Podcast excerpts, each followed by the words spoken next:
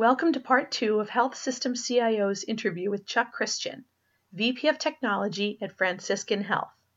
In this segment, Christian talks about how his team got over some of the initial humps with telecommuting, what he believes are the keys to leading through a crisis situation, and why collaboration is more critical now than ever before.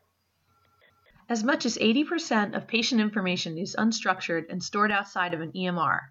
Hyland Healthcare helps complete the patient record by consolidating and connecting this unstructured content to core clinical systems. With a full suite of content services and enterprise imaging solutions, Hyland gives clinicians a single view of all documents and medical images associated with the patient via the EMR, enabling more informed health decisions and improving patient outcomes. Hyland Healthcare. See your whole patient. Visit hylandhealthcare.com to learn more. Yeah, and, and the timing really is, is pretty incredible because we had the final rule just a few weeks ago. Um, yeah. And that, of course, has, has all these implications for virtual uh, care delivery. Oh, it does. And the fact is that at the same time they were rolling those out, HHS was relaxing some of the requirements, and OCR was relaxing requirements around patient privacy and HIPAA.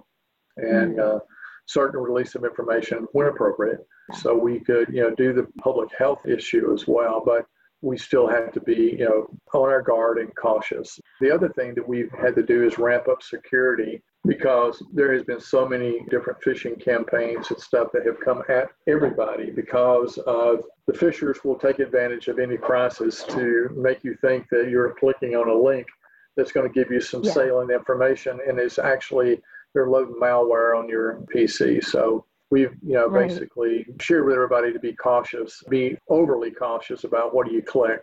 If you don't know the source or don't understand it, don't click it. So right. And when you're looking at things like that, I, I can imagine that having somebody like Siri will be helpful, but there's just so many security implications when everything does get ramped up so quickly as far as remote working and telehealth. How have you been uh, addressing those concerns? Well, I mean, really and truly, we actually have a few people that didn't actually have internet in their homes uh, that we needed to move home. So fortunately, we had just had some conversations with AT&T about their FirstNet program, uh, and we were able to acquire some of the hotspots for FirstNet and able to send those home with uh, those folks who didn't have uh, internet. And that's worked out fabulously what I've always said. I'd rather be lucky than good looking. So we got lucky with that and with yeah. the rollout of the VPN through Global Protect and that kind of stuff. So one of the things that we found is, you know, rolling out the updates like me, I don't have to be connected to the VPN all day long. I connect when I need to get to systems behind the firewalls and stuff. But a lot of my stuff, because we, you know, just recently rolled out Office 365, which is another lucky thing. Uh, we've leveraged mm-hmm. the team platform for a variety of things internally to the organization.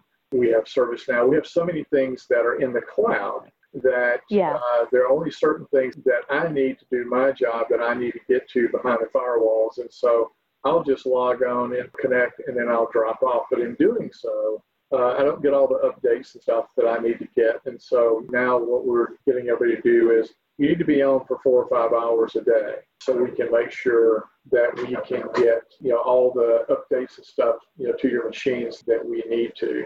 We've had a remote workforce for quite a few years. We've been running anywhere from mm-hmm. six and eight hundred people every day. Part of those are our home health care agencies. Uh, we have a lot of folks through our visiting nurse association and just other people that just routinely uh, work at home. And we were ramping up another remote worker policy just as this was, was hitting, working with, with HR and the rest of senior leadership, allowing those workers to you know work home either two three days a week or on a routine basis, just from a cubicle and office space uh, standpoint. So uh, the other thing is, you know, now that they've closed the schools yeah. in Indiana, we're not going back this year, but they're doing e-learning. And you know, now that spring breaks over with and that kind of having the ability to let people work from home, the ones that can, it gives them an opportunity to be there with their kids and not have to worry about daycare and, uh, and that kind of stuff. So, uh, and a lot of those yeah. are closed as well. So this whole thing has created challenges far beyond a regular flu season or anything like that would be. So, yeah. Uh, oh, yeah, absolutely. That's a really uh, nice segue into one of the other things I wanted to talk about was uh, leadership during something like this. This is so tricky. It's unprecedented, but what are some things that you think are, are really important to just try to uh, kind of guide people through it? You know, whether it's communicating more often or just some thoughts on that, like based on your experience. Well, I mean, I think, you know, really and truly, that's what you have to do is you have to literally over communicate. We have groups of us that have daily check-ins, some of us more times than not. We stood up groups very quickly. I had phone calls. It was running at 7.30, 8 o'clock at night, and we were starting at 7, 7.30 in the morning just because we needed to get it in and you know trying to make decisions and that kind of stuff. But the thing about it is those are management. Uh, you I was having meetings with my teams. We are meeting with our site directors who, who are our business relationship managers for each one of our facilities and for other key business units of the organization, trying to understand what their needs were and trying to meet those. But the other thing that Charles did, we do a all hands on deck meeting at least once a quarter and during the summertime, we'll you know cook hamburgers and hot dogs and that kind of stuff. But he did a virtual all hands on deck last week. We had 432 people on the phone. Oh, wow. Uh, and he was providing updates uh, about the organization and talking about how impressed he was about how quickly we were able to come together, team appropriately with the you know the different groups that he's responsible for, provide solutions very very rapidly. And so we've sent out broadcast emails. Uh, we have our team, team sites that are set up uh, that we're communicating on. You know, we've come across a couple of times where two work streams are actually starting to merge because they're starting now to work on the same things. And so we've merged those work streams, and some of us have stepped away and let the appropriate people uh, work on those things, particularly around virtual health. And the other thing I'm doing uh, Wednesday, I have a uh, all hands on deck meeting for my squad, which is a, little over 100 people, just to kind of give them updates because the people on my teams are like the folks are on the server team, that's on the desktop team, and the architects, yeah. and they're still doing what they always did.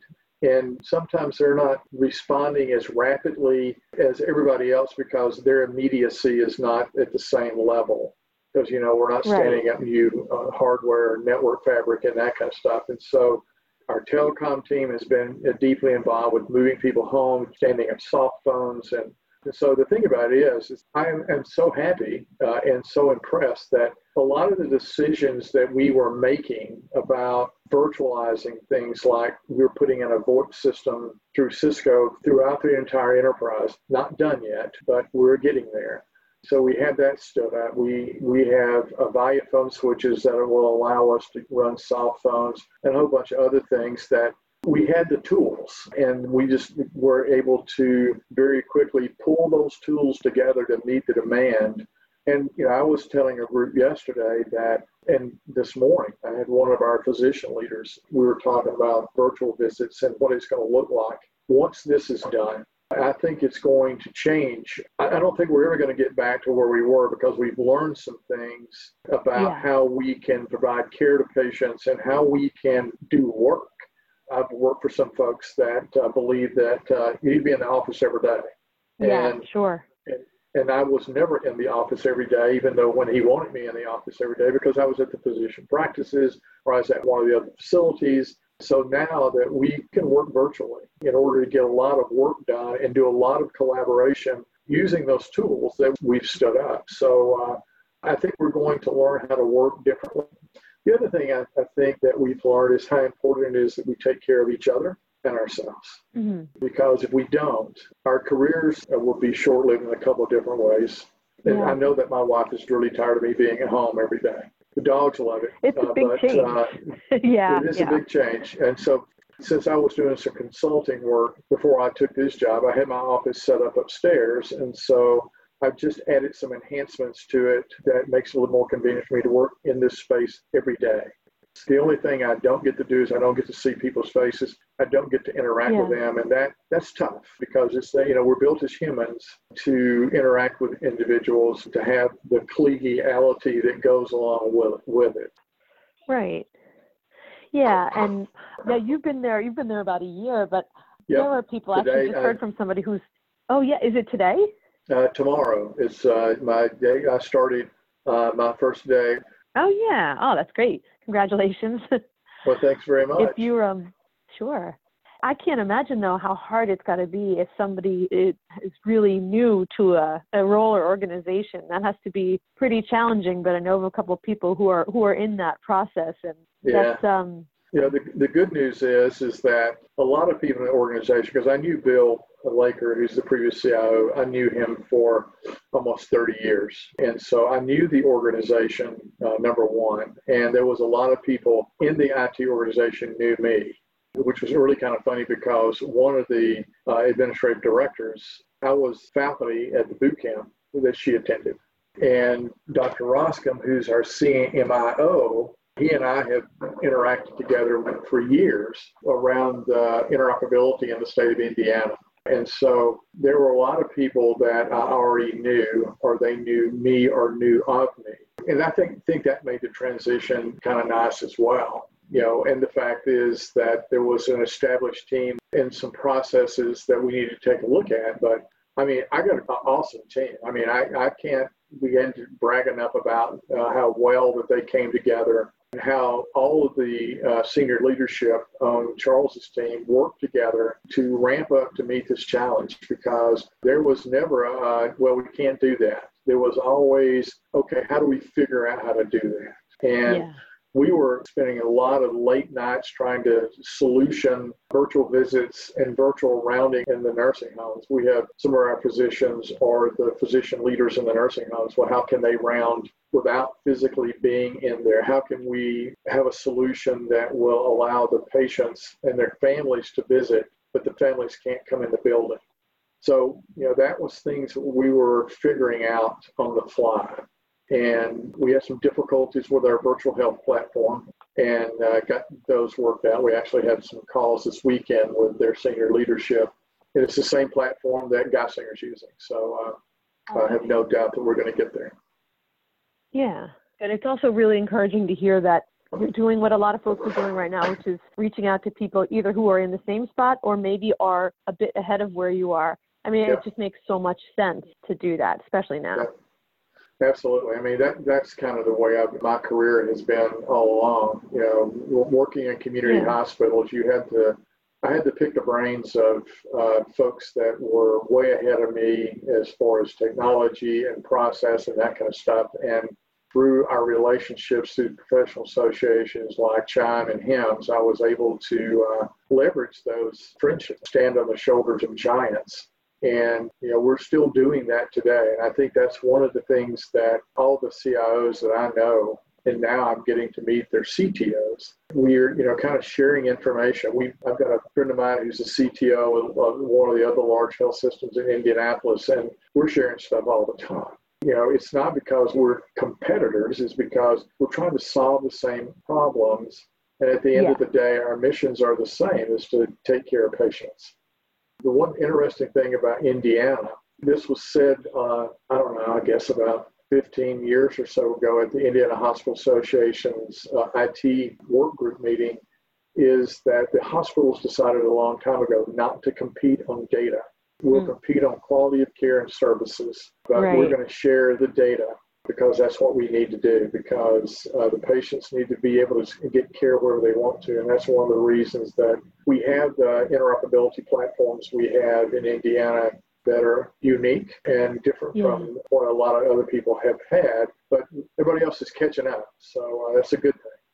Yeah, yeah, you're ahead of the curve on that one. Yep, it helps. Yeah, sure.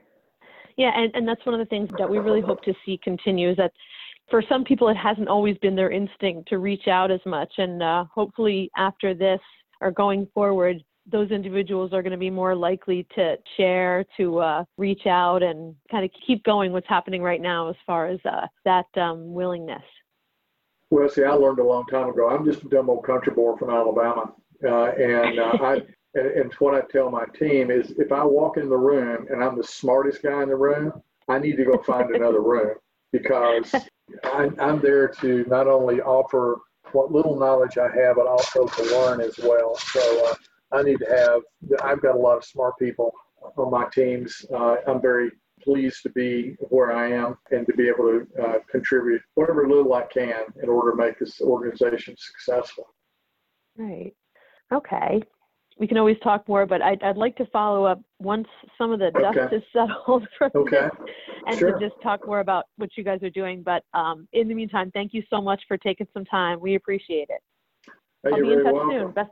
All right. okay. Thanks. Take care of yourself. All right. Be, be safe. You too. Thank right, you. You bye-bye. too.